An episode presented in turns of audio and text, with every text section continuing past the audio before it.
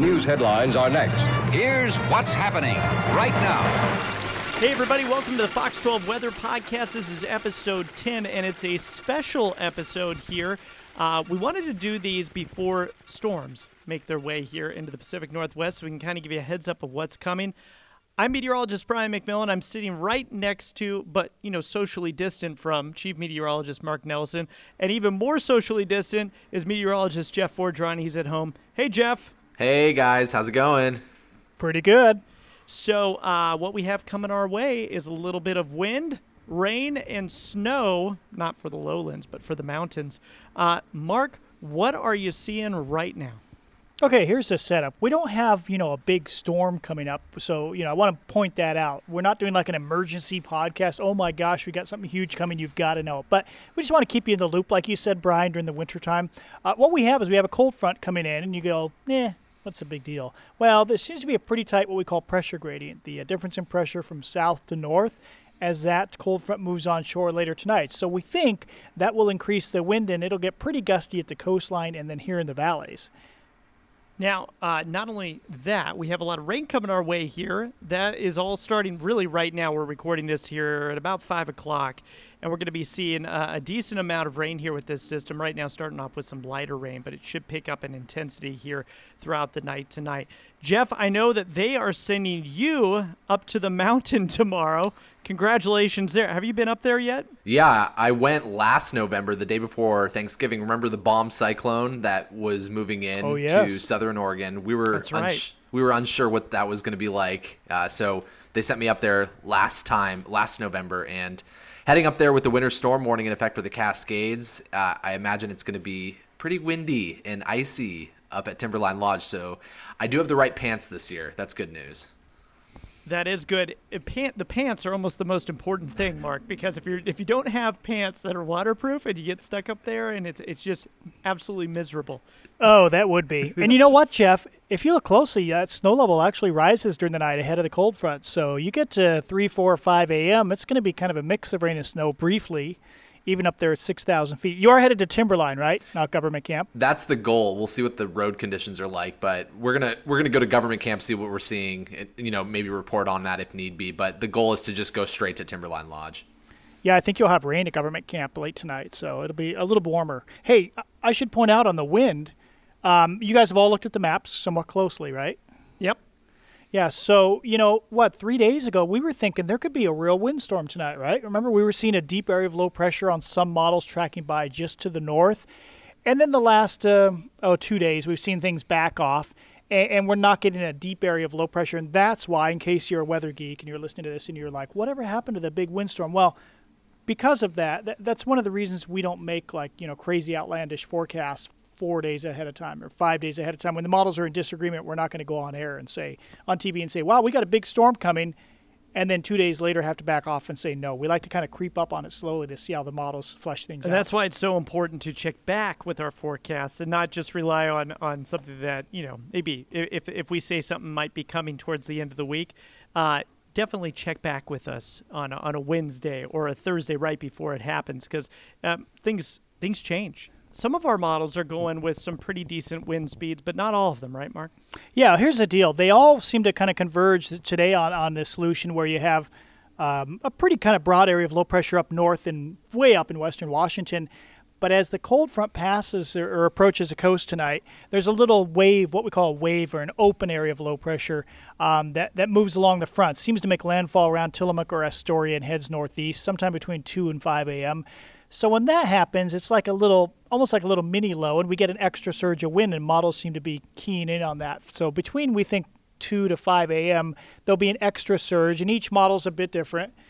Eh, But they all have that surge of wind right during that time. So I, I feel confident saying that later tonight, a lot of you will wake up. There'll be wind hitting the south side of your house, some rain, probably a power outage here or there, a tree down somewhere, but it's not a big storm. But it's interesting how they all have the same setup, Brian, but each one calculates its wind speeds a bit different. But uh, most of them are saying gusts somewhere between 35 and 50. So that's what we're going to go with in our forecast. Which seems like a wide range, right? But that, that there are going to be some spots that have gusts of 30 or 35, and there might be a couple of spots maybe out in some of the more uh, higher elevations or maybe more open areas. Uh, th- that will see, you know, those stronger gusts. Uh, Okay. we talk about impact too, Mark, and you just talked about it right there. How is this going to impact people? Well, we do think there will be a few power outages here and there, maybe a few trees down. You'll probably see Marilyn Deutsch out at out at a fallen tree tomorrow morning. tomorrow morning, uh, and do we expect widespread power outages? No, not with this one. You know, something else to point out is that um, it'll arrive at the coast first, and the speeds will be a little stronger out there. There is no high wind warning by the uh, Weather Service on the north coast, and there's no wind advisory in the valleys, which is kind of interesting. Typically, the Weather Service, you know, all those folks out there do a great job, but I've noticed they tend to go to kind of what I call worst case scenario because you know they are they are in charge of protecting life and property weather-wise, you know, keeping an eye out on things. So typically, I notice they kind of go at the high end. Uh, I was kind of surprised this time around they don't have a wind advisory in the valleys or even a high wind warning on the north coast. So we'll see how that plays out. All right, so wind tonight, lots of rain, and then uh, Jeff, I know you've been keeping track of the snow as well uh, here Yeah. over the coming days. What are we looking at here as far as snow levels go, and just kind of uh, what things look like on the mountains over the coming days? Well, Mark alluded to this a little while ago. It looks like the snow level is going to rise initially uh, above most of the passes. I know the passes are not all the same elevation, but when we're referring to government camp, which is at about 4,000 feet, it looks like it's going to be mostly rain up there. Mark, you're thinking like probably through early afternoon tomorrow, and that's around when the snow level is going to start to drop, even though there won't be a ton of precipitation left over. I, from what I saw this morning, uh, the Euro model was bringing the snow level down to about pass level or below it uh, tomorrow night, um, heading into Saturday morning. So uh, I would say above about 5,000 feet, probably closer to you know 6,000 feet. Initially, that's where we're going to be seeing the snow accumulating, but then it'll drop during the day Friday, and um, we have ongoing snow showers expected this weekend. Um, we're probably going to be measuring snow in the feet above 5,000 feet, maybe one to two plus feet. Is that correct? Yeah, It looks like it looks like about yeah one to two feet, maybe 18 inches up there at uh, Timberline Lodge here. So and, and that's at about 6,000 feet up up there at Timberline. Could be kind of a, a mix of rain and snow though at, at the pass level, especially tomorrow. And you're right, Jeff. That, those models are staying pretty consistent with that. That we're going to start off with a little bit of rain down there at Government Camp. Those snow levels drop as we get into the afternoon, evening. Uh, should be around 3,000 feet by tomorrow night. Yeah, and um, there's already, from what I saw uh, this morning, Meadows at about what 5,500 feet or so was, was reporting about 16 inches on the ground. Some of that will probably melt a little bit initially, but you know we're going to be talking a few feet of snow as we head into the weekend, already on the ground at some of our ski resorts, which is fantastic. In my you know yeah. you're going to hear this from the ski resort folks, but um, they like it when they get a nice kind of a wet snow. They call it a base, you know, well, the base of the snowpack, and they like it. You know, it's kind of solid and whatnot. And they always say when we when we have these first kind of uh, kind of on the edge of warmish systems early in the season, they say, "Ooh, this is a good base building snowpack." That said, Brian, I've never heard them complain if they get three feet of powder to start either. That they'll take that as well. I think they all try and spin it too a little bit, right? You know, it's it's uh, A little spin. a little spin because this time of year we get snow and we get rain up there on the mountain. What they hope the hope doesn't happen is that we get a complete washout. But what they're going to do up there, I actually just did a story on this here, is with all the snow that they do have up there, they actually try and pack it down as much as possible. Think about it like if you had just a, a if you had a, uh, a just fluffy snow in your hands and then you poured water all over it, it would probably melt pretty fast. But if you compacted it really, really tight and then poured water over it, it would stick around a little bit longer. That's what they're trying to do up there on the mountain. A little bit of snow farming, as they say. Exactly, yeah. Well, guys, things will get interesting here tonight. And Jeff, good luck on the mountain tomorrow.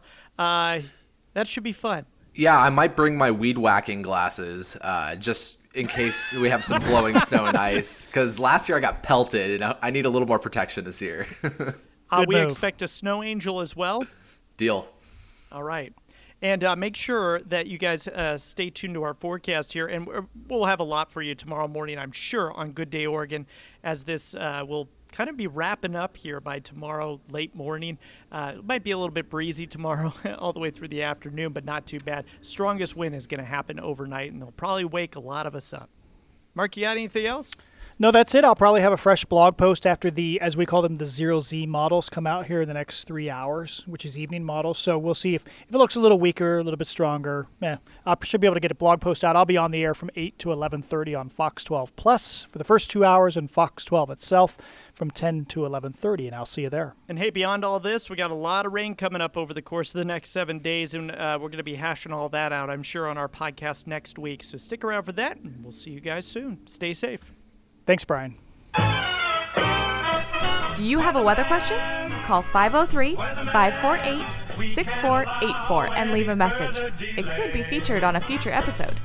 If you haven't already, subscribe to the Fox 12 Weather Podcast on Apple Podcasts or wherever you get your podcasts. Head to kptv.com for the latest forecast and weather information for your area.